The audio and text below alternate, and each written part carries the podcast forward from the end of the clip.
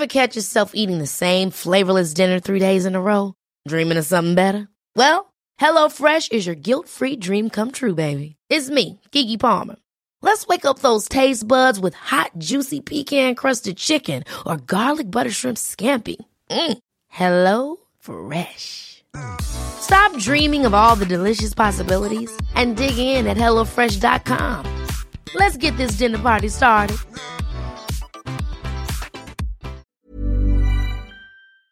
Du moment où on sait pourquoi on le fait, moi j'avais un, un, énorme, énorme, euh, un, un, sentiment très profond de devenir père. C'était et une fois qu'on l'a, en fait, c'est exponentiel. Moins on y arrive, plus on a envie d'en avoir un. Non, mais arrêtez d'y penser. Et t'as envie de leur dire, mais mec, comment tu veux que j'arrête d'y penser? J'y pense tous les jours, toutes les heures, toutes les minutes. Pourquoi moi j'ai pas le droit d'avoir un enfant et pourquoi mes amis peuvent avoir des enfants sans rien faire comme ça? Ils font juste l'amour une fois, ils l'ont. Et nous, on fait tout ce qui est possible et inimaginable, on l'a pas. Donc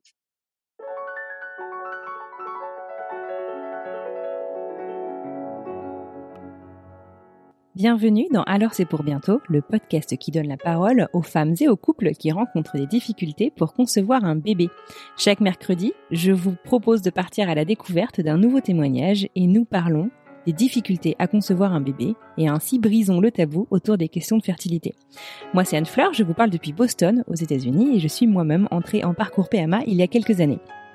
Dans Alors c'est pour bientôt, je donne la parole aux femmes et aux couples donc qui vivent ces moments et qui partagent avec générosité leur tranche de vie et le chemin emprunté pour commencer ou agrandir leur famille. Aujourd'hui, je vous fais voyager puisque je vous amène à la rencontre de Christophe qui nous raconte son parcours avec Jessica, sa femme, et comment il est devenu l'heureux papa d'un petit Robin depuis le sud des États-Unis à Austin au Texas. Jessica et Christophe ont pris le chemin de la PMA en France à l'époque, en 2013, pour les aider à assouvir leur désir de parentalité malgré leur infertilité inexpliquée. Dans cet épisode, vous allez découvrir le parcours de ce couple et les conseils de Christophe pour gérer votre entourage et pour prendre soin de nos couples mis à rude épreuve bien souvent pendant nos parcours. Je vous préviens, vous allez aussi avoir des frissons lorsque vous découvrirez la scène digne d'Hollywood que Christophe décrit lorsqu'il raconte comment il a appris que la FIV avait fonctionné et donc que le test de grossesse était positif. Finalement donc, après cinq inséminations et une FIV, un petit embryon s'est bel et bien accroché pour le plus grand bonheur de ses parents.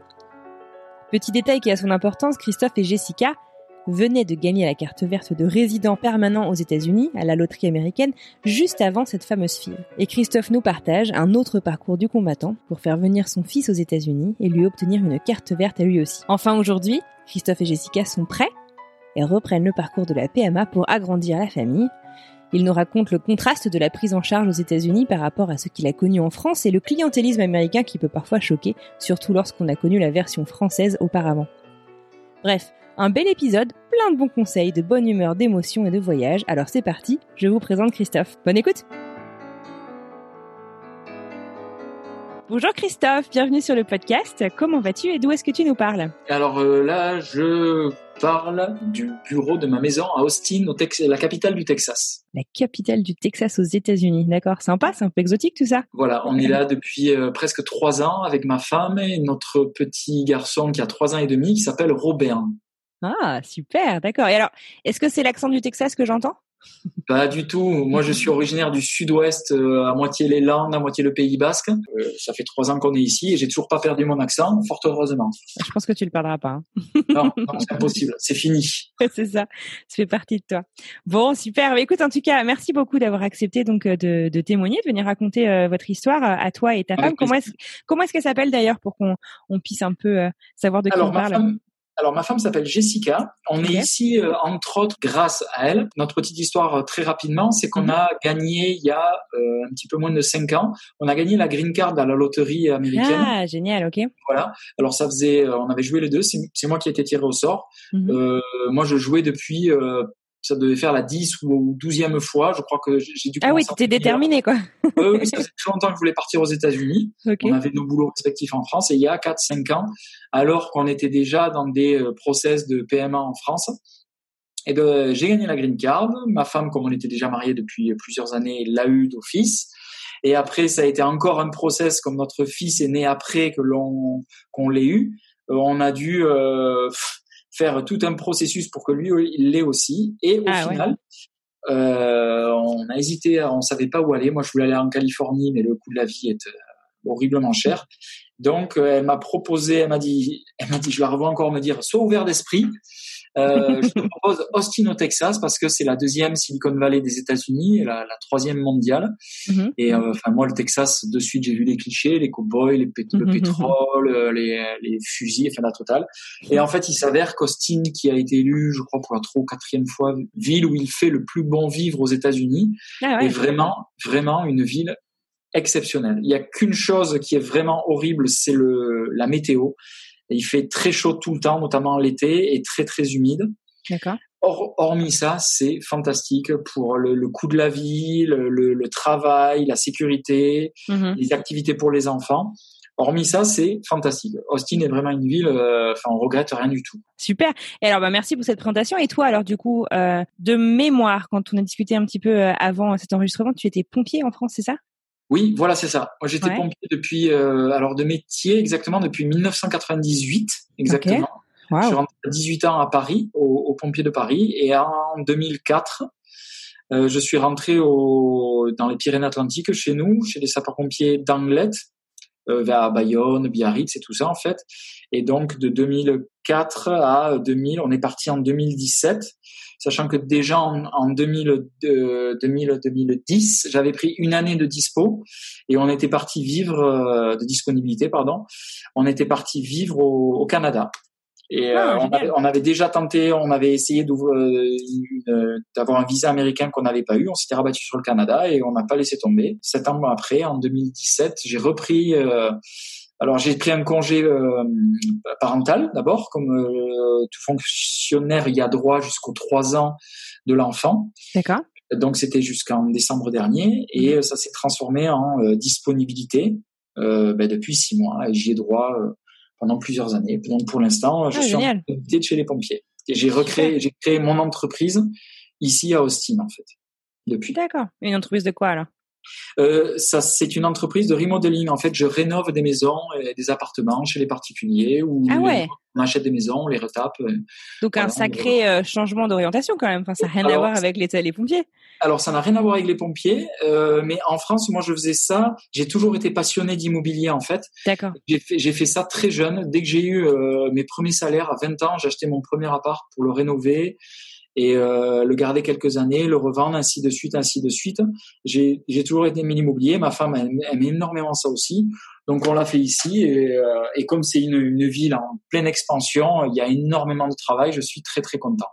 Ah super, mais écoute, faudra euh, qu'on se reparle pour mon autre podcast sur l'expatriation. Ton histoire a l'air super intéressante. D'accord. Mais aujourd'hui, on est là pour discuter de votre parcours justement pour devenir parent. À toi, Jessica. Ça fait du coup combien de temps que vous êtes ensemble avec euh, Jessica? On est ensemble depuis, on va fêter là, euh, dans dix jours, on va fêter nos 14 ans. On est ensemble depuis le 15 juin 2006. Ah waouh, félicitations, super. D'accord. Donc voilà, ça fait 14 ans. Et alors, est-ce que euh, l'envie de devenir parent est venue rapidement dans votre couple? Non, parce que dans le monde domicile, j'avais 26 ans, elle en avait 21, elle a 50 de moins que moi. non, pas du tout même. elle est venue bien plus tard. Je crois qu'elle est arrivée grosso modo, moi j'avais 30 ans. Mhm. Elle, elle en avait 25, ça devait être aux alentours de 2010-2011.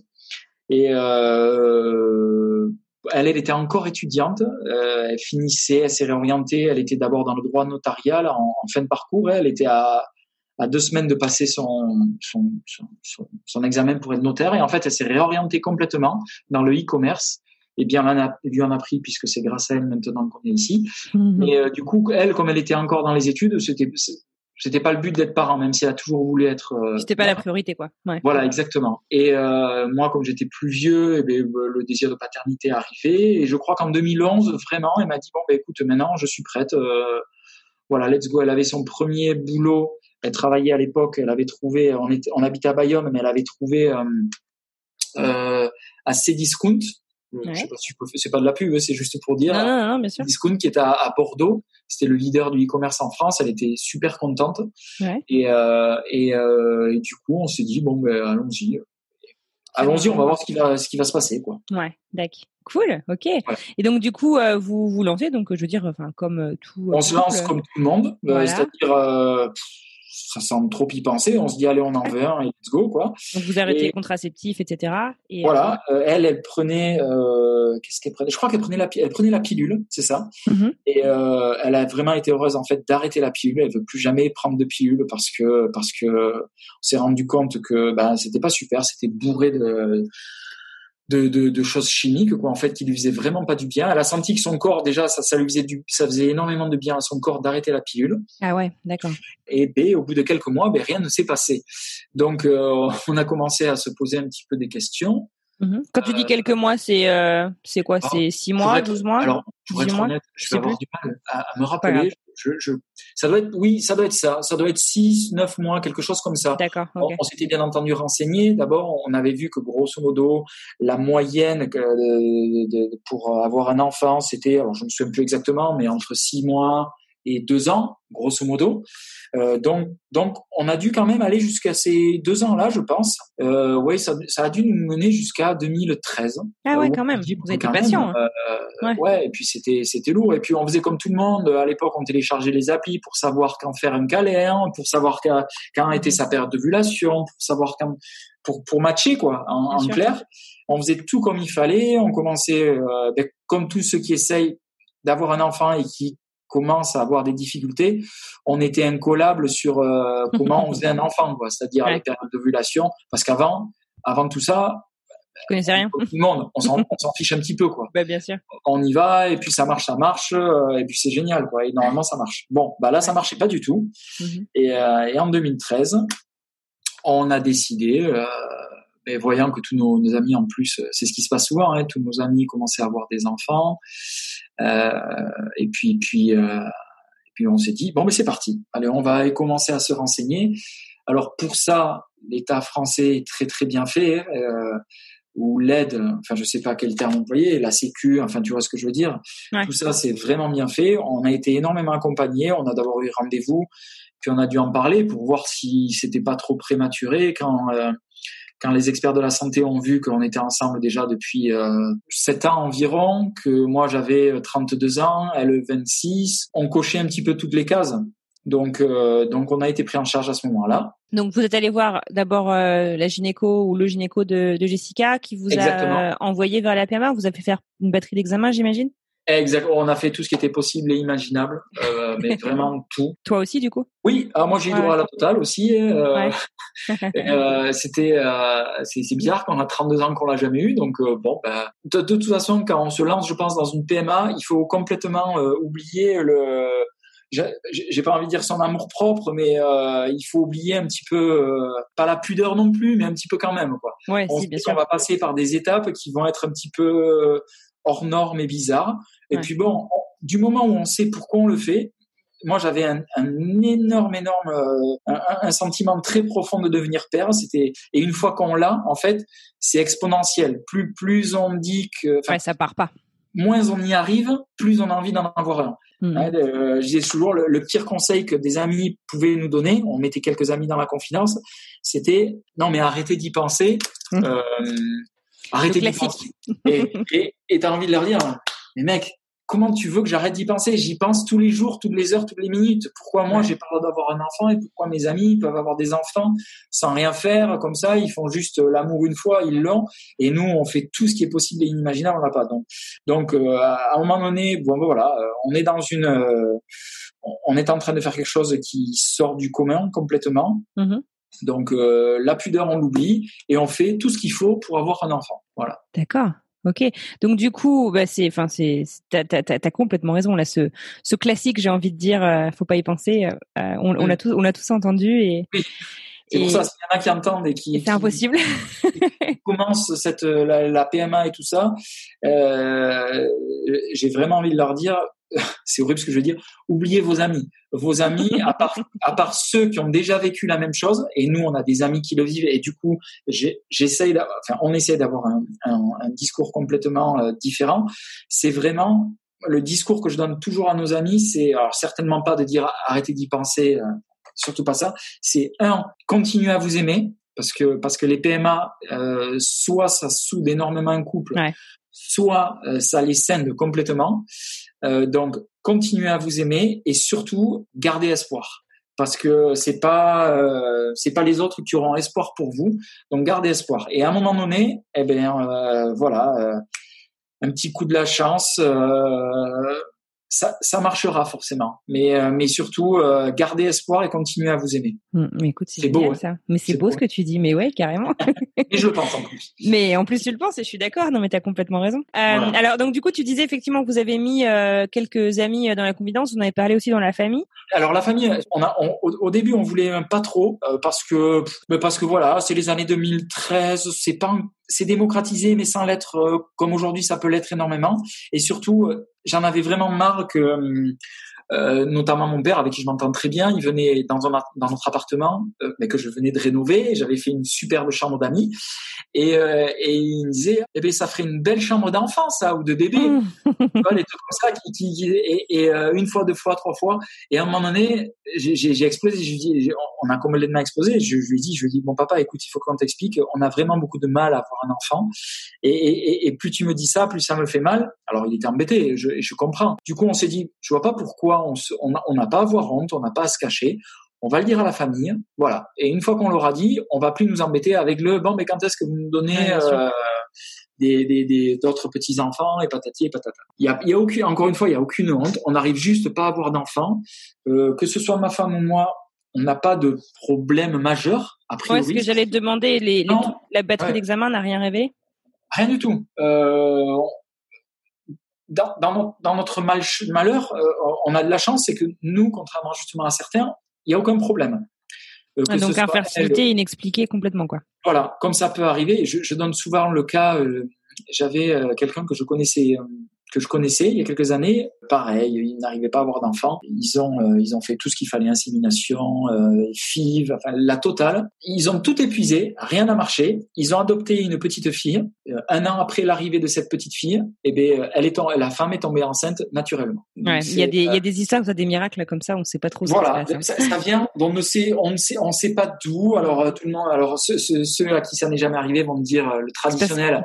Ah mais de toute façon c'est psychologique, c'est dans la tête. c'est ça. Sauf que quand t'es dedans, forcément, c'est psychologique. Tu penses même pas à ça. Oui, forcément, il doit y avoir une part de, de, de psychologie et tout ça, mais c'est comme ça. Donc, euh, nous, on n'avait pas à avoir honte. On l'a dit à tout le monde, et puis voilà, euh, on est mhm. allé faire nos examens. Nos examens étaient très bons, et puis on a commencé les rendez-vous pour euh, ben, les inséminations. D'accord.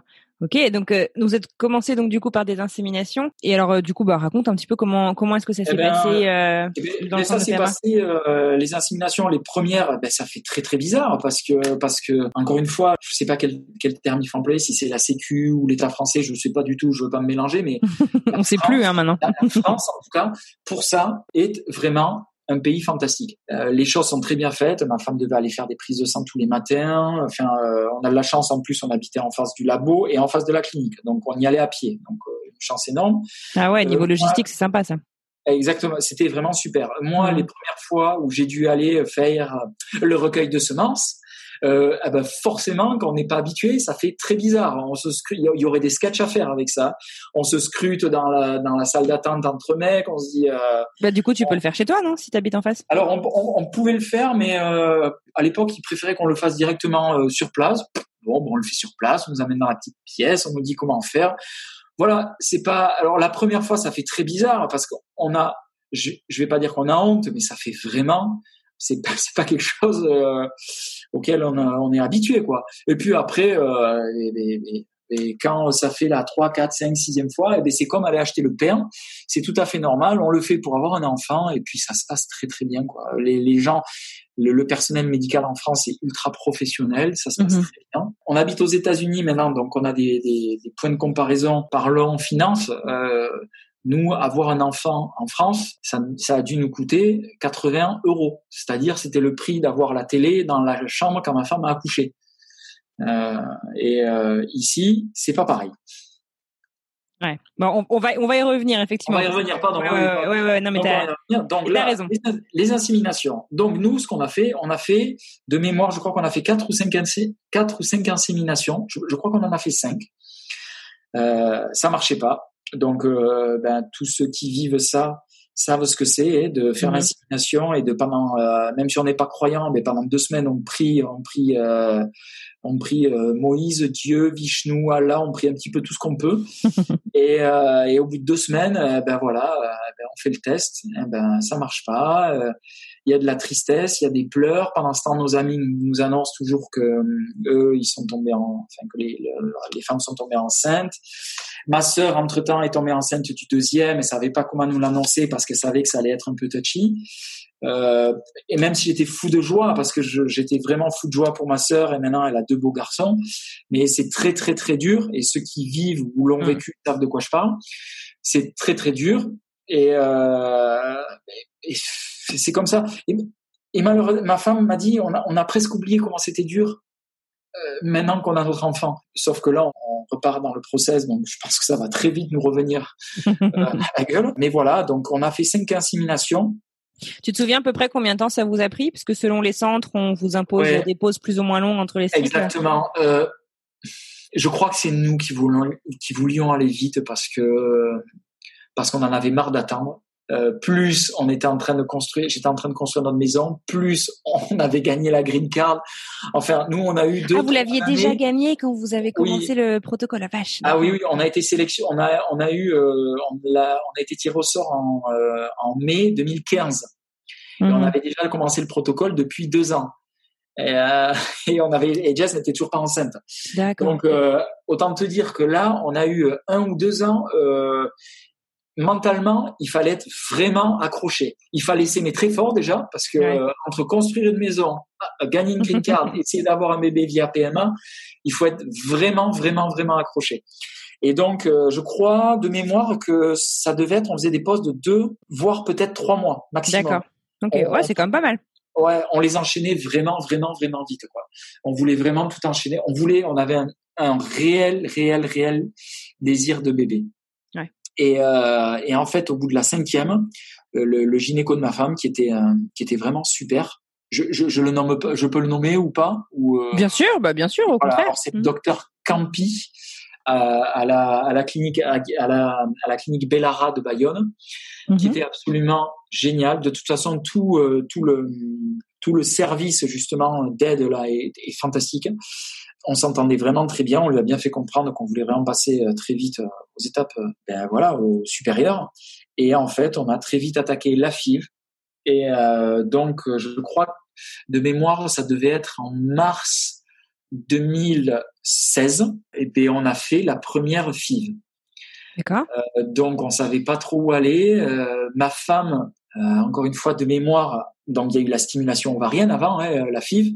Mhm. Euh, Elle a bien réagi au traitement parce que c'est quand même euh, costaud hein, pour la FIV. Alors Jessica réagit très bien euh, aux stimulations ovariennes. Je crois qu'elle avait 18 œufs.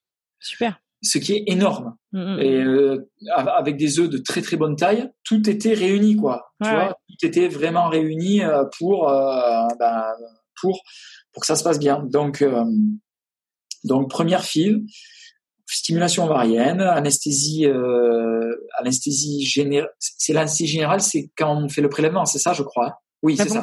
Alors, tout le monde, euh, en fait, ça dépend des centres et ça dépend des médecins, ça dépend même des patients. Euh, anesthésie ouais, non, non, alors générale. Là, anesthésie générale. Je me souviens très bien. D'accord. Je me souviens très bien. Anesthésie générale. je me souviens même, c'est horrible. J'attendais dans la voiture, moi, pendant l'anesthésie. La, qu'on m'appelle et tout ça que j'ai, c'était le, j'entendais ma voiture, c'était, euh, bon, c'est pas gay, je suis désolé, c'était le jour de l'attentat qu'il y a eu en Belgique à l'aéroport euh, ah, ouais. à Bruxelles. Mm. Je m'en souviendrai comme c'était hier parce que euh, j'ai pas voulu lui annoncer à son réveil pour pas, euh, bien sûr, pas lui annoncer. Donc je me c'était ce jour-là, donc il faudrait voir quel, jour c'était exactement.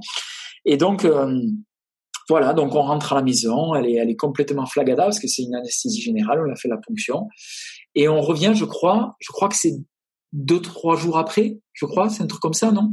Bah, en fait, ça dépend. Euh, donc, euh, ils prélèvent donc la ponction, ils prélèvent euh, des ovocytes. C'est ça. Ils font donc, ils fécondent les ovocytes avec les spermatozoïdes. C'est ça. Et, et, en fait, selon les centres, il y a des centres qui les poussent à deux, trois jours. Il y en a qui les poussent jusqu'à cinq jours les blastocystes. Jours, non. Alors, alors, de mémoire, ça devait être trois jours ou deux jours, quelque chose comme ça. Mm-hmm. Donc, deux, trois jours après, on revient. Euh, la veille, euh, je me souviens, euh, je, je lui avais offert un massage dans un salon pour qu'elle soit vraiment zen de chez zen. Ah, c'est sympa ça.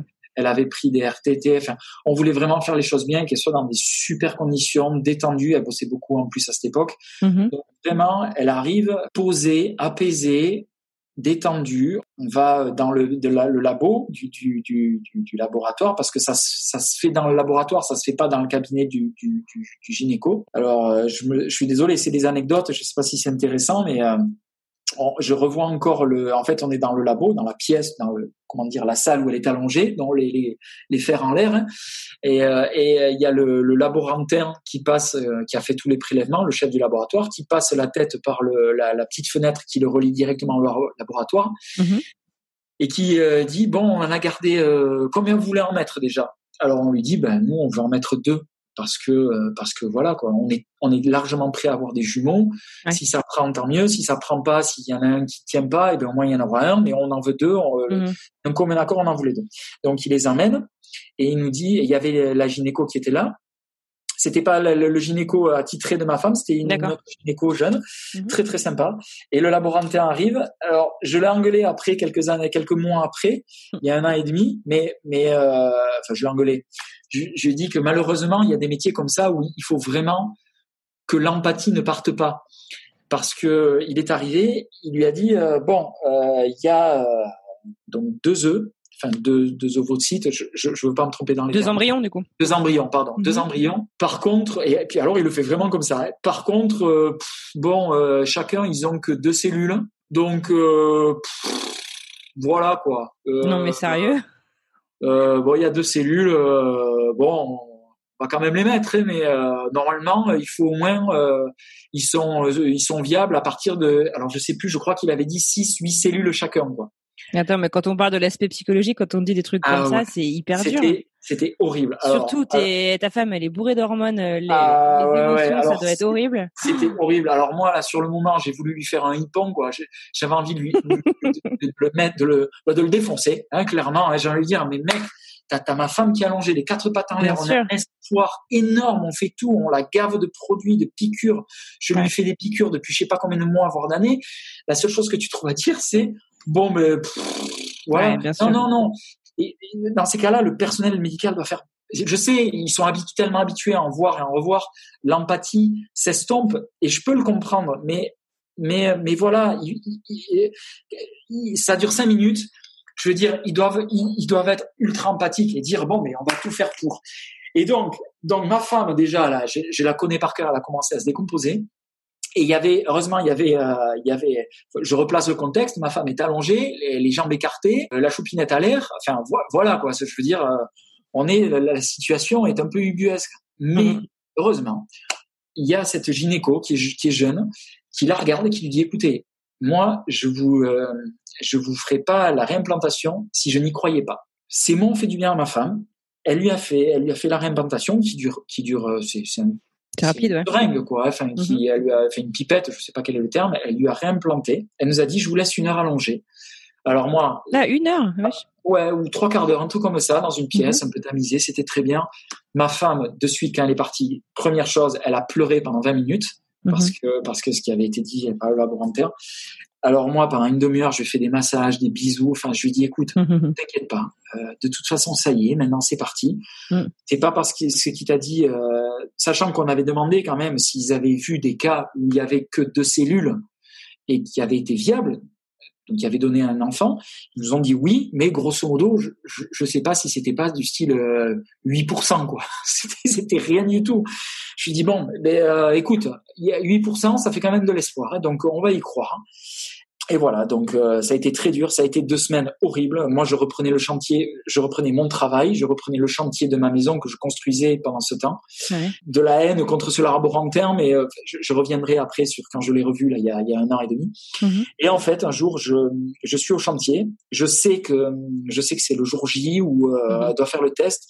Mais à notre niveau, c'était même plus un test de comment dire le- le- où on fait pipi sur la pipette là, le Un test de grossesse test de grossesse. Ouais. Voilà, exactement. C'est plus ça, c'était carrément prise de sang.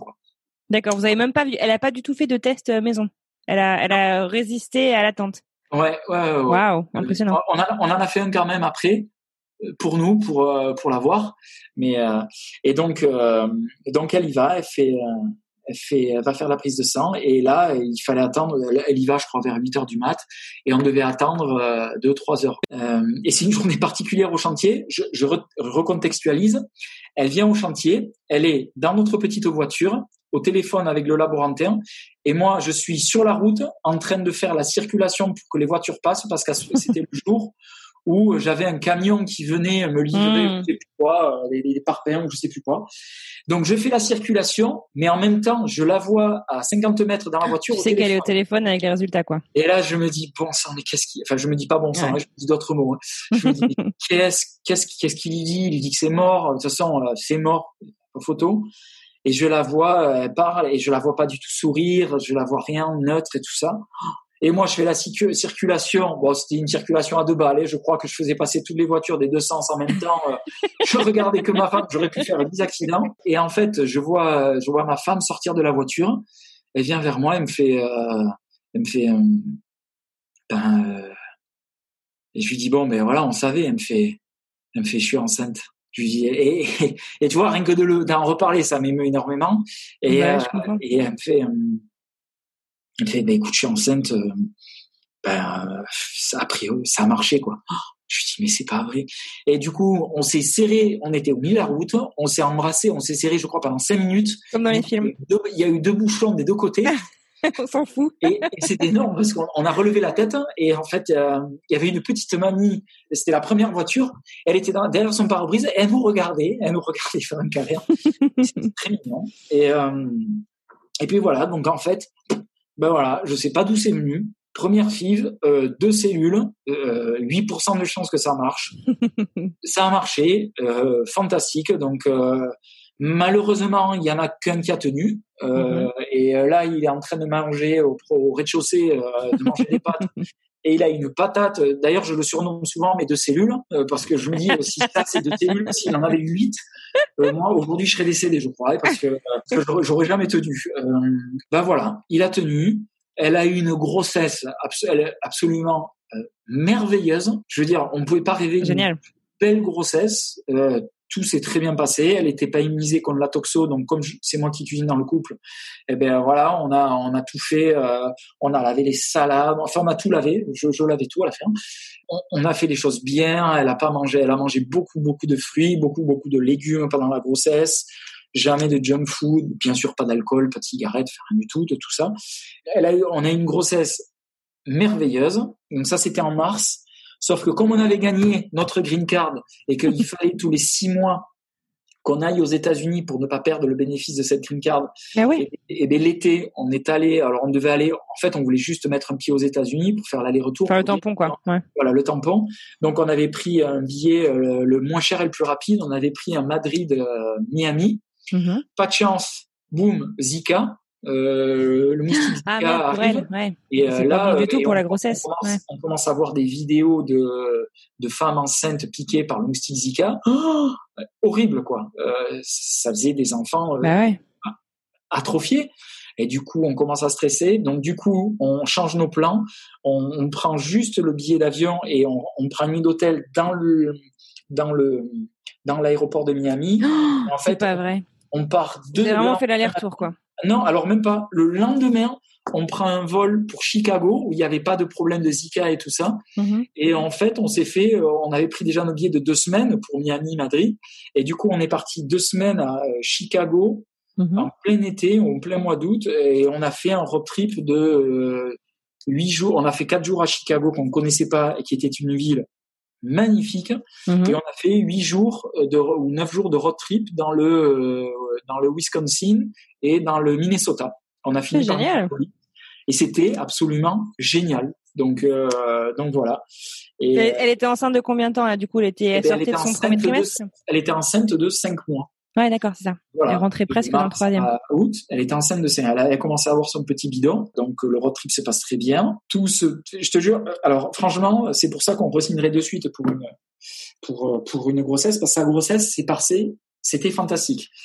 Et euh, voilà, on arrive donc à décembre. Robin était prévu, je crois, pour, euh, je sais plus, euh, pour le 20, 21 décembre, quelque chose comme ça. Je me souviens plus exactement. -hmm. Et on est, on est à notre maison de chantier. Je suis en train de monter la cuisine. Et là, elle a des contractions énormes le 16 décembre au soir. Elle a des contractions, mais plus que d'habitude. Je lui dis, euh, oula, tes, tes contractions, là, elles, euh, elles sont pas comme d'hab. Elle me dit, ah non, non, elles sont vraiment pas comme d'habitude. Je dis, ok. Donc, c'était 19 h prend le bas de combat, on rentre à la, on rentre à l'appart. Et, euh, et, et, elle, la chose qu'elle redoutait énormément, c'était d'aller à la maternité et euh, de ne pas être assez dilatée et qu'on la renvoie chez elle. Donc euh, en fait, c'était 20 heures. Elle a commencé à avoir des énormes contractions. Moi, j'ai, je marque sur une feuille toutes les contractions, les, les espaces entre chaque contraction. Je on l'a gardé depuis la feuille. Je marque toutes les contractions pendant une heure. Donc on appelle la maternité. Ils nous disent non, restez un peu plus. Ma femme avait fait beaucoup beaucoup de sophrologie et c'est ce qui lui a permis de de tenir. Gérer la douleur. Ouais. Ouais, exactement. L'anecdote, l'anecdote, c'est que moi, la veille, j'étais de garde dans la caserne et j'avais fait une nuit blanche. Euh, donc j'avais j'avais euh, rattaqué de suite par le chantier et du coup là on arrivait à minuit et je m'endormais quoi. Elle faisait sa sophrologie dans la chambre et moi je m'endormais. Elle m'engueulait, tu pourrais rester quand même éveillé. Je dis là je tiens plus. donc je m'endormais et en fait à et je sais pas comment elle a fait pour tenir, hein, parce que et à 2 heures du mat, elle me dit, euh, elle me dit, faut qu'on y aille, parce que là, j'en peux vraiment plus. Ouais. Donc on y va. La maternité était à même pas 10 minutes. On y va, on arrive. Et en fait, euh, elle était, euh, elle était euh, énormément dilatée. Ils lui ont dit, Bob, Bob, on vous garde, on vous garde, vous repartez pas, et on va même de, de suite à la en salle d'accouchement parce qu'elle était à, je crois, 6 ou 7, un truc comme ça. Et là, la, la, la, la sage-femme, elle me dit, bon, mais monsieur, allez chercher vos valises. Donc, donc je, je, redescends sur le parking. Et là pour la première fois et euh, je l'avais dit à ma femme pour la première fois de ma vie je, sur le parking j'étais tout seul. Il faisait un froid de canard en plus. Je me dis oh bon sang je vais être papa. C'est vraiment le moment où j'ai compris que là j'allais réalisé quoi. Ouais. ouais. là je commençais vraiment à réaliser. Et en fait on est remonté. On nous a mis en salle. C'était devait être 3 heures du mat. Il y avait personne. Donc génial quoi. On était les seuls et on nous a dit bon, mais euh, vous avez encore un petit peu de temps, de temps. Donc moi, je me suis endormi dans la dans la salle d'accouchement et elle, elle était allongée. Et en fait, mmh. branle-bas de combat, euh, ils nous ont dit vous avez encore deux trois heures. Et en fait, une demi-heure après, ils sont revenus. À la... Alors moi, ils m'ont réveillé. Alors ma femme me rengueulait parce que je m'endormais. et en fait, et en fait. Euh, il est venu à une vitesse et c'est carrément ma femme. on a vu la tête sortir. la, la sage-femme a demandé à ma femme si elle voulait le sortir ma femme dit oui, oui, je veux le sortir. Elle a juste pris sous les bras, elle a tiré hors d'elle. Mhm. Et, euh, c'est magique ça. Ah c'était hallucinant. Enfin, ma femme, c'était, je dis, c'est une, une, guerrière quoi. Bah ouais. Elle te l'a sorti euh, et euh, on l'a mis. Je, je lui dirais toujours, je crois que le plus gros regret de ma vie, c'est de pas avoir filmé de suite les yeux de mon fils là, parce que en fait, il a pas pleuré. On l'a mhm. mis de suite sur le ventre. Il l'a regardé pendant. Il avait des yeux. Contrairement, il y a des enfants qui ont les yeux fermés quand il tout ça, il avait des billes grandes ouvertes. C'est vrai? Ah ouais, c'est rare, ça c'est clair. Il avait des yeux grands ouverts, il avait des cheveux, on aurait dit qu'il avait une perruque, ah. il avait des cheveux euh, à ne plus savoir quoi en faire. Mhm. En fait, il s'est euh, allongé sur le ventre de ma femme, il a regardé pendant peut-être 20 secondes, il a regardé droit dans les yeux, et après il a pris le sein, et voilà. Et, euh, et ça s'est passé, mais je veux dire, c'était... Nous, on a eu un parcours chaotique pour faire ce bébé, mhm. Mais après, la grossesse, l'accouchement, fantastique. Quoi. Ah, c'est génial. Et voilà, donc euh, Robin est né le 17 décembre 2016 à euh, 5h30 du matin, un truc comme ça. Euh, ça s'est très très bien passé et on était les parents les plus heureux. C'est génial. Ça, c'est une superbe histoire, ça. C'est super, d'accord. Et alors, donc, du coup, vous êtes euh, nouveaux parents, la vie est belle. Euh, vous faites, du coup, euh, tout le bazar administratif, si je puis dire, pour pouvoir, bah, voilà, trimballer toute la famille de ce côté-là de l'Atlantique, aux États-Unis. Ah, voilà, mais ça, c'est rien, parce qu'entre-temps, comme on avait eu, entre-temps, la green card, on l'avait eu un an avant, avant qu'il ne, ne naisse. Et, et du coup, on se dit, OK, mais comment on fait maintenant pour que lui, il ait la green card? Mm-hmm. On va sur les blogs, sur les blogs, il y a à boire et à manger. Il y en a qui disent ah mais comme vous avez la green card, il a automatiquement. C'était archi faux. Euh, ça aurait été peut-être vrai si on avait habité aux États-Unis, mais quand on n'habite pas encore aux États-Unis et que nous on a la green card mais que lui ne l'a pas, c'est le parcours du combattant. Donc on se renseigne, tout le monde nous dit prenez un avocat. On se renseigne auprès d'une avocate française à Los Angeles, d'une avocate aussi à New York. Ils mm-hmm. nous disent, euh, eux, ils nous avaient carrément conseillé, non, non, mais venez accoucher aux États-Unis on avait pensé aller accoucher aux États-Unis carrément, hein, de prendre une ah assurance enfin, mais tout un tout un tintouin. Et en fait, ma femme, euh, qui a fait euh, 5 ans ou 6 ans de droit et en plus qui est une, une, énorme geek. Mm-hmm. elle fait des recherches, elle, retrouve une femme allemande en Allemagne à qui c'est arrivé. Ah, elle traduit tout, enfin, sans mentir, un bordel sans nom. et en fait, il s'avère que Robin peut avoir la green card si les parents vont avec lui, ou juste la mère, je crois, juste la mère, ils vont avec lui aux États-Unis, mhm. et les seules conditions à remplir, c'est que ce soit la première fois depuis l'accouchement que la mère aille aux États-Unis et que l'enfant n'ait jamais mis un pied aux États-Unis. Je te le livre comme ça, grosso modo, c'était ça. Bon, très bien, on se dit, mais comment on fait alors? Alors, on, eh ben, on dit, on bataille pas, on refait la même chose. Euh, Robert a quatre mois, on est en avril 2017. Euh, on se prend un aller-retour le, moins cher et le plus rapide euh, Paris-New York. Mhm. Et, en fait, on arrive à New York à 22 heures, la boule au ventre. On se dit, est-ce que ça va marcher? Est-ce qu'on a fait tout ça pour rien ou quoi?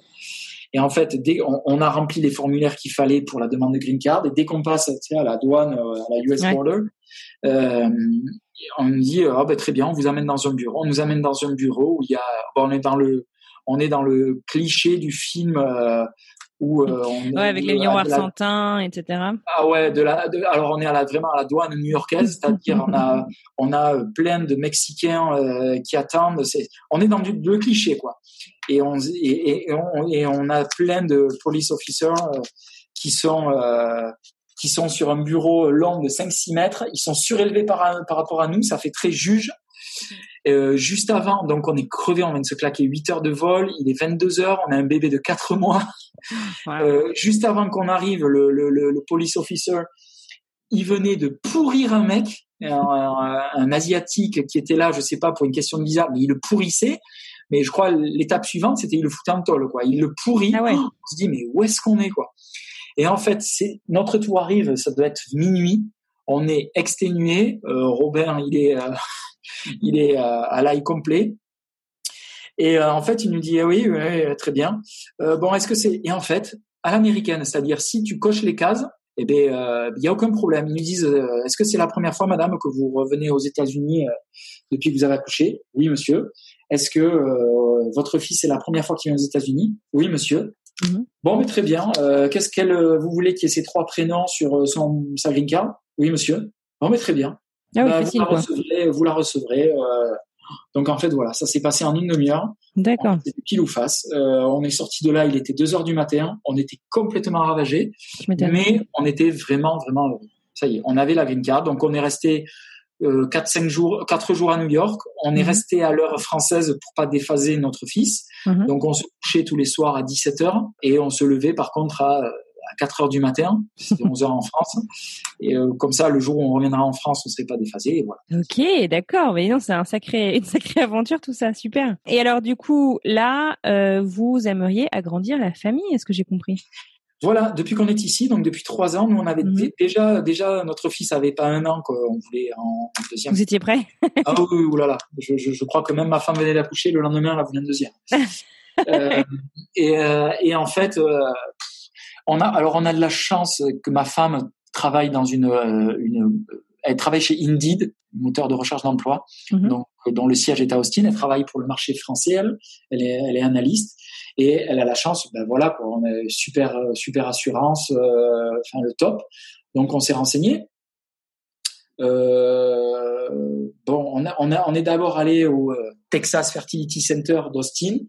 Et là, euh, on a senti que pendant des mois et des mois, on a été mené en bateau parce que, je vais la faire très courte, on sent vraiment qu'on était plus des patients comme on l'était en France, mais qu'on était des clients. C'était vraiment ce qu'on a ressenti. Euh, la, la, preuve en a été, euh, c'était en décembre dernier, on n'avait pas reçu encore de, de confirmation de l'assurance, savoir s'ils prenaient en charge, pas en charge. C'est tellement, tellement nébulaire ici le système de santé. Là, ma femme faisait un, je sais plus ce qu'elle faisait, mais elle était euh, sur la table du gynéco, les, euh, les fers en l'air, et il lui dit bon, mais on attaque, euh, j'attaque aujourd'hui, j'attaque la stimulation ovarienne, et elle lui dit non, non, mais attendez, attendez, docteur, on n'a reçu aucune confirmation. si, si, c'est bon, vous inquiétez pas, on l'a reçu, il n'y a pas de souci, c'est bon. Et là, ma femme, heureusement, moi j'étais pas là, je bossais. Elle a dit écoutez, non, non, fait rien du tout. Euh, on n'a strictement rien reçu, on va attendre de voir. Mhm. Et bien lui en a pris parce que une collègue à ma femme de la de sa boîte, il lui est arrivé exactement exactement la même chose. Ouais. Euh, sauf que son assurance ne prenait pas en charge et elle a reçu une facture de 17 000 dollars. Oh la vache. Donc je lui dis mais t'imagines on aurait 17 000 dollars quoi de si Mm. t'avais pas dit non quoi. Donc euh, donc euh, on s'est barré de chez eux parce qu'on sentait vraiment que c'était euh, pourtant c'est le, le truc qui a pignon sur rue ici. On s'est barré. On a on est en train d'en faire un autre là qui a l'air très très bien. Mhm. Et là notre assurance euh, long story short, ils veulent pas d'abord nous payer de FIV parce qu'une FIV coûte très cher. Ouais. Ils veulent d'abord payer des inséminations, voir si ça marche, euh, parce qu'une insémination coûte bien moins cher. Et puis bon, si ça marche pas, bon là, on passera à la FIV. Néanmoins, la FIV, grosso modo, on va, si on a bien compris, on devra quand même sortir euh, entre 7 et 8 000 dollars de notre poche. Ah ouais Et pourtant, elle a une très bonne assurance. Mais là, d'abord, on doit commencer. En fait, il faut qu'on cause des ca- cause, qu'on- pardon, qu'on coche des cases. Ouais. Donc tout simplement, euh, là, on commence même, on a commencé même pas les inséminations, on a juste commencé la stimulation ovarienne. Donc euh, on fait la stimulation ovarienne. Moi, je lui fais des piqûres. Mhm. Voilà. Donc en France, je faisais les piqûres. Je lui ai fait des dizaines et des dizaines et des dizaines de piqûres. Là, j'en ai fait une. Euh, le jour J, on, euh, on a dû euh, faire le câlin. Bon, on va essayer de garder espoir, mais euh, Ouais. on sait que ça marche pas avec nous, que nous la FIV marche. On va faire les deux stimulations ovariennes. Après, Ouais. euh, après on va faire les, euh, les inséminations. Je crois qu'on doit en faire quatre ou cinq. A priori, elles sont prises en charge, tant mieux. Mais c'est malheureux, quoi. Je veux dire, on Mm. parle de l'humaine. C'est- là où on se rend compte qu'en France, euh, je te dis, ça ça nous a coûté 80 dollars, 80 euros, quoi, le Mm. prix de la dans la chambre. C'est, c'est comme ça. On le sait. Euh, Les États-Unis, moi, c'est un pays que j'aime énormément. Euh, mais c'est un pays qui a voilà des sortes de lacunes, notamment au niveau peut-être de, de, de, de la santé, au niveau de la de l'éducation, au niveau de l'écologie. On le sait, on le sait tout ça. Mal, malgré tout, tu vois, comme je dis souvent, un, un ami, c'est quelqu'un qui a des, des- qui a- c'est quelqu'un que l'on connaît très bien et que l'on aime malgré tout. Bon, mais les États-Unis, c'est comme c'est pareil quoi. On, on connaît, on sait comment c'est, et malgré tout, je, je ne peux pas m'empêcher d'aimer ce pays. Ouais. Euh, on travaille dur euh, pour, on a économisé de l'argent exprès pour ça. Donc, Ouais. ben voilà, on va essayer euh, de faire ça. Le- on se dit juste que si la FIV marche pas, eh ben là, c'est carrément 7 8 000 dollars. Quoi. Euh, à tel point, on a hésité. euh, On est rentré en France il y a un an et demi. Et c'est pour ça que je parlais de, du laborantin qui avait pas été très empathique. Ah. Je lui avais dit, je lui avais dit, vous aviez pas été super empathique quand même sur le moment. Et, et il avait fait un peu son mea culpa. Il dit, ouais, je, je, je sais, mais j'en vois tellement tous les jours que je, je, je, je- il me dit, euh, mais il avait pris à la rigolade et ça s'était très bien passé. Et c'est un, c'est un très bon gars, hein, et très pro et tout ça. Et euh, sauf que il voulait pas nous donner non plus de faux espoirs, ce que je peux comprendre. Bon, je dis, je combats entre faux espoirs Oui, et carrément, euh, Dans- autant qu'ils disent rien, quoi, des fois. Ouais, voilà. Donc, donc voilà. Et, et du coup, en fait, on est allé en France il y a un an et demi carrément pour se renseigner, comme on n'est plus couvert par la sécurité sociale, pour carrément euh, se payer la FIV. Et euh, on s'était renseigné auprès de toute l'équipe là, de, qui nous avait suivis. Ça une FIV en France nous revenait grosso modo à euh, tout compris 3800 euros. Donc euh, l'un dans l'autre, avec les billets d'avion, avec, le fait de se loger pendant un mois, ça revient au même prix qu'ici euh, en restant sur place, tu vois. Ouais, ouais. C'est le, même tarif, donc euh, Ouais. bon, on a fait le choix de partir de France. Maintenant, on en assume, hein, mais mais c'est clair que nous, on a, voilà, on est déjà, on est béni quoi. On a déjà eu un enfant. Il y en a qui ont du mal à en avoir ne serait-ce qu'un. Mm, mm. Et, et, et je pense à eux, mais énormément, parce que je, je, je souhaite que tous les gens qui ont du mal à avoir un enfant aient un enfant. Quoi. Et puis alors, et puis alors, je te dis, euh, c'est- je sais que c'est pas le sujet, mais alors moi, je suis ouvert pour tout. ouais, euh, euh, que, que ce soit les gays, les lesbiennes, ils veulent un enfant, mais, mais qu'ils aient un enfant, quoi. Je veux dire, donner de l'amour à un enfant, il n'y a pas Mm. plus beau au monde pour moi. Euh, que ce soit bien papa, un papa, un papa, un maman, je m'en fous. Donner de l'amour à un enfant, c'est fantastique. C'est pour ça. Et nous, de l'amour, enfin voilà, le, le cœur, on le divise pas en deux, quoi. Tu vois, on le multiplie le cœur. Mm. On veut qu'une chose, c'est en avoir une deuxième. Et, euh, et on se le disait encore ce week-end, c'est horrible parce que on- tu te dis, euh, sans faire Calimero, mais pourquoi nous, quoi? Pourquoi nous? Pourquoi on n'a pas le droit? Et à côté, tu vois, des fois, des gens, ils te disent, ah ben non, on a eu un enfant, euh, c'est un, c'est un accident, euh, on a eu un enfant. Je dis putain, mais me dis pas ça. Moi, clair. moi, moi, l'enfant, je le veux, je le veux, mais plus que tout, quoi. On essaye Mm. d'élever notre enfant du mieux qu'on peut. On veut, ah, Robin, c'est mignon, quoi. Tu vois, là, il est, ce week-end, on sent qu'il a des désirs parce que des envies parce que il faisait un câlin à sa maman sur le ventre, il lui faisait des bisous sur le ventre, il lui dit maman, je crois que tu as un bébé dans le ventre. C'est mignon, mais c'est horrible à entendre. Quoi. Ouais, bien sûr dire euh, non Robert alors je vais t'expliquer le parcours de la PMA alors et, et c'est beau quoi mais euh, mais en même temps tu sais alors, bien sûr sans rentrer dans les détails pour un petit garçon de trois ans et demi mais euh, en même temps, je trouve que il faut en fait qu'on normalise aussi ces parcours en fait parce que tu le disais au début de cet épisode, c'est il y a aucune honte à avoir en fait à passer par la PMA. Finalement, ça, ça touche un couple sur cinq au minimum.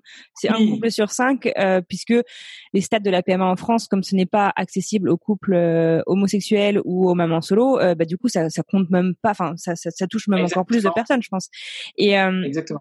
Et, et, et, je pense que nous, on aurait peut-être un rapport euh, différent à tout ça et on aurait moi aussi hein, quand je passais par là ça a été très difficile d'en parler. Et je pense que si on m'avait enfin si on nous avait déjà en fait ne serait-ce que nous faire comprendre quand on est enfant ou quand on apprend en cours de bio en quatrième euh, comment on fait des bébés que ça ne marche pas toujours comme ça en fait. Exactement. Et rien que ça je pense que ce serait hyper euh, mais c'est vrai. Mais tout à fait. Parce que en plus quand ça te tombe dessus mais, c'est ce que tu dis, tu tu sais pas ce qui t'arrive, tu dis euh, et du coup au début je j'ai je, des petits souvenirs au tout début, on est en 2012 peut-être, et je dis à ma femme attends c'est quand qu'on doit faire l'amour? Parce que et, et, j'ai eu des comment dire des des, des, des, des réflexions cons et absurdes où je disais mais attends t'es une femme tu dois savoir quand est-ce pour avoir un bébé tu dois savoir quand est-ce qu'on doit faire l'amour.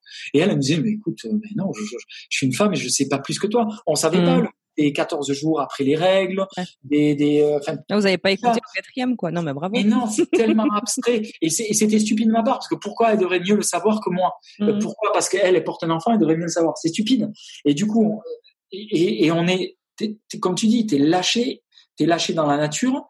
Et il y a tellement de gens, en fait, et on le sait pas. On, pense en France que oh, ben, lui, tu vois, il est pointé du doigt, lui, il n'arrive pas à en avoir un enfant. Mais non, mais c'est tellement énorme. Et en plus, on sait, moi, je m'étais renseigné et j'avais vu que dans le Sud-Ouest, pays d'où on vient, c'était hallucinant le nombre de personnes.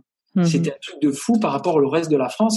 Alors, je sais pas sur quoi on peut mettre ça, sur le fait qu'il y ait énormément d'agriculture, énormément de pesticides, énorme. Je ne sais pas. Hein, j'en sais rien. Mhm. Mais euh, tu vois, tu te raccroches à quelque chose, quoi. Mais euh, moi, moi, j'habitais quand j'étais petit. Pendant 20 ans, j'ai habité euh, dans un village euh, qui était au milieu des champs de maïs, quoi, sous Souston pour ne pas le nommer. Mhm. et donc, tu te poses des questions, mais tu es tellement laissé tout seul, tu dis, enfin, c'est horrible. Quand tu n'arrives pas à avoir un enfant et que tu veux un enfant, mm. c'est horrible. Et il n'y a pas moyen de ne pas y penser, que les choses soient bien dites. tu y penses tout le temps. Bien sûr. Tu, te, tu, tu, tu deviens, il y a un sentiment, je, ne sais pas ce que c'est la jalousie. C'est un sentiment, j'ai beaucoup de défauts, mais je n'ai pas celui de la jalousie. Et, et, et, euh, et quand tu n'arrives pas à avoir d'enfant, eh ben, tu commences à être euh, peut-être pas jaloux, mais envieux de tout ce qui commence à en avoir, à en avoir autour de toi. Et tu dis, mais, mais bon sang, qu'est-ce que j'ai fait, moi? Qu'est-ce que j'ai fait de mal? Pourquoi je n'ai pas d'enfant? Je veux, je veux donner la vie. Je veux élever un enfant. Je veux donner de l'amour. Mm. Et, euh, et c'est, c'est horrible. Et du coup, eh ben, tu peux, ça peut arriver que tu te fermes avec tes amis. Euh, je, je, me souviens mettre énormément. Euh, on s'était pris la tête avec un couple d'amis un jour parce que euh, on était trois couples d'amis, trois couples de très bons amis. Les, les, les deux autres couples avaient chacun euh, deux enfants. Et un, jour, ils nous ont dit bon, mais ça vous dit cet été qu'on loue une grande maison, on part en Dordogne, on loue une grande maison pour dix personnes avec les enfants et tout ça. Et ma femme, elle a dit, elle a dit, écoute, il faut, il faut que je vous dise honnêtement. Et elle a dit à une des filles, elle dit je, ne me vois pas partir en vacances avec vos enfants. Et du coup, là, une des femmes du couple lui a dit, euh, c'est énervé. Elle a dit, mais attends, qu'est-ce qu'il y a? Ils ont pas assez bien mes enfants pour moi, pour toi. Et là, et là, ma femme lui a dit, euh, mais euh, c'est énervé. Il lui a dit, mais attends, tu peux comprendre, on essaie d'avoir des enfants depuis des années et partir en vacances avec des enfants, c'est, tu t'imagines pas à quel point c'est horrible pour nous, quoi. Et là, du coup, la, la, la, la, fille en face de nous, qui est une fille très intelligente, elle a compris de suite. Et, et de, voilà, donc on peut très vite se bloquer avec la famille, avec les amis. On peut très vite euh, se, se, fermer de, tous les liens sociaux qu'on peut avoir. C'est horrible de pas avoir un enfant. C'est, c'est pour ça que moi, quand je, je, je, suis en contact avec des gens dont je sais qu'ils n'ont pas, qui ne n'arrivent pas à avoir d'enfants, j'essaye d'être le plus empathique possible quoi et surtout par contre ne pas faire euh, tu vois ne les pas prendre ne pas les prendre en pitié ça, là, il y a rien de pire.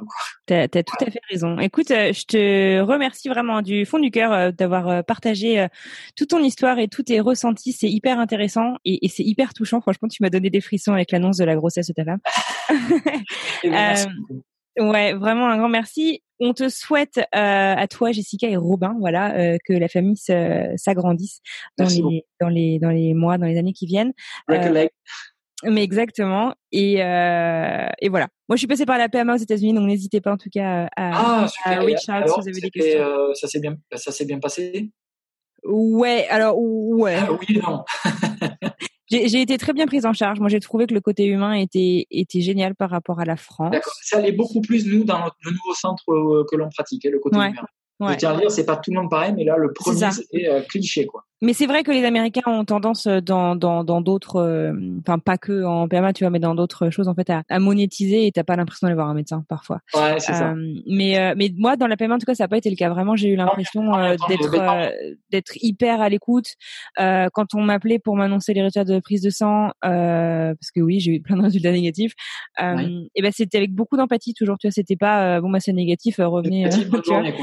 Ouais, c'était c'était voilà. Et puis le jour où on m'annonçait aussi que c'était bon, euh, j'ai senti vraiment la joie en fait dans la dans la voix de la femme, tu vois, qui m'annonçait le résultat. Euh, et euh, ouais, moi j'ai eu la chance, c'est qu'on a une super euh, une super euh, assurance, euh, aux US, donc on n'a pas payé, on n'a rien payé ni à l'accouchement ni à, ni en parcours. Et pour la PMA non plus, t'as rien payé au final? Non, mais je suis pas allée jusqu'à la FIV. Alors après la FIV, je sais que ah d'accord, ah, super. qu'en FIV, ah, ouais.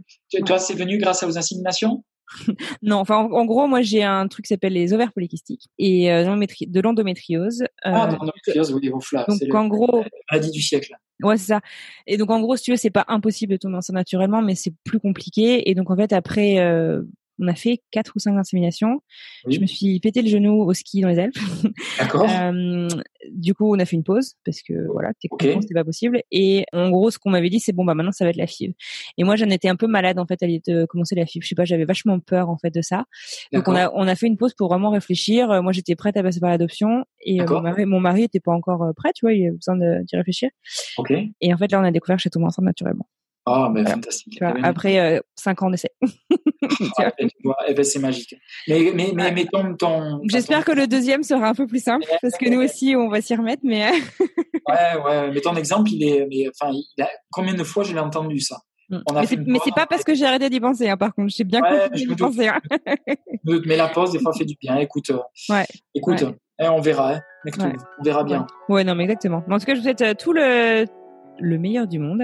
Merci euh, Tiens-nous au courant de la suite de votre parcours. On sera ravis de partager des nouvelles aussi avec euh, les auditeurs et les auditrices. Avec grand plaisir. Et puis voilà, je te souhaite une très très bonne soirée. Eh ben, bonne soirée à toi aussi, Anne Fleur. Et euh, parenthèse, c'est un très joli prénom, Anne Fleur.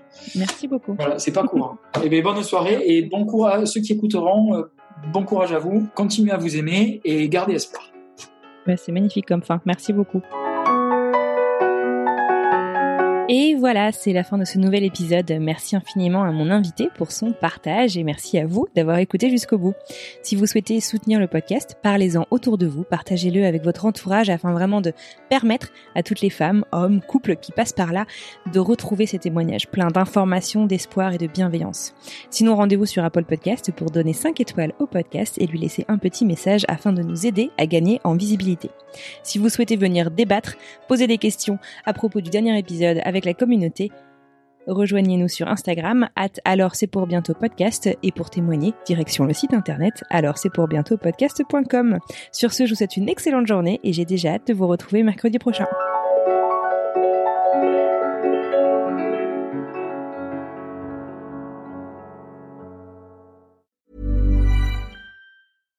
Catch yourself eating the same flavorless dinner three days in a row? Dreaming of something better? HelloFresh is your guilt-free dream come true, baby. It's me, Kiki Palmer. Let's wake up those taste buds with hot, juicy pecan-crusted chicken or garlic butter shrimp scampi. Mm. Hello Fresh. Stop dreaming of all the delicious possibilities and dig in at HelloFresh.com. Let's get this dinner party started.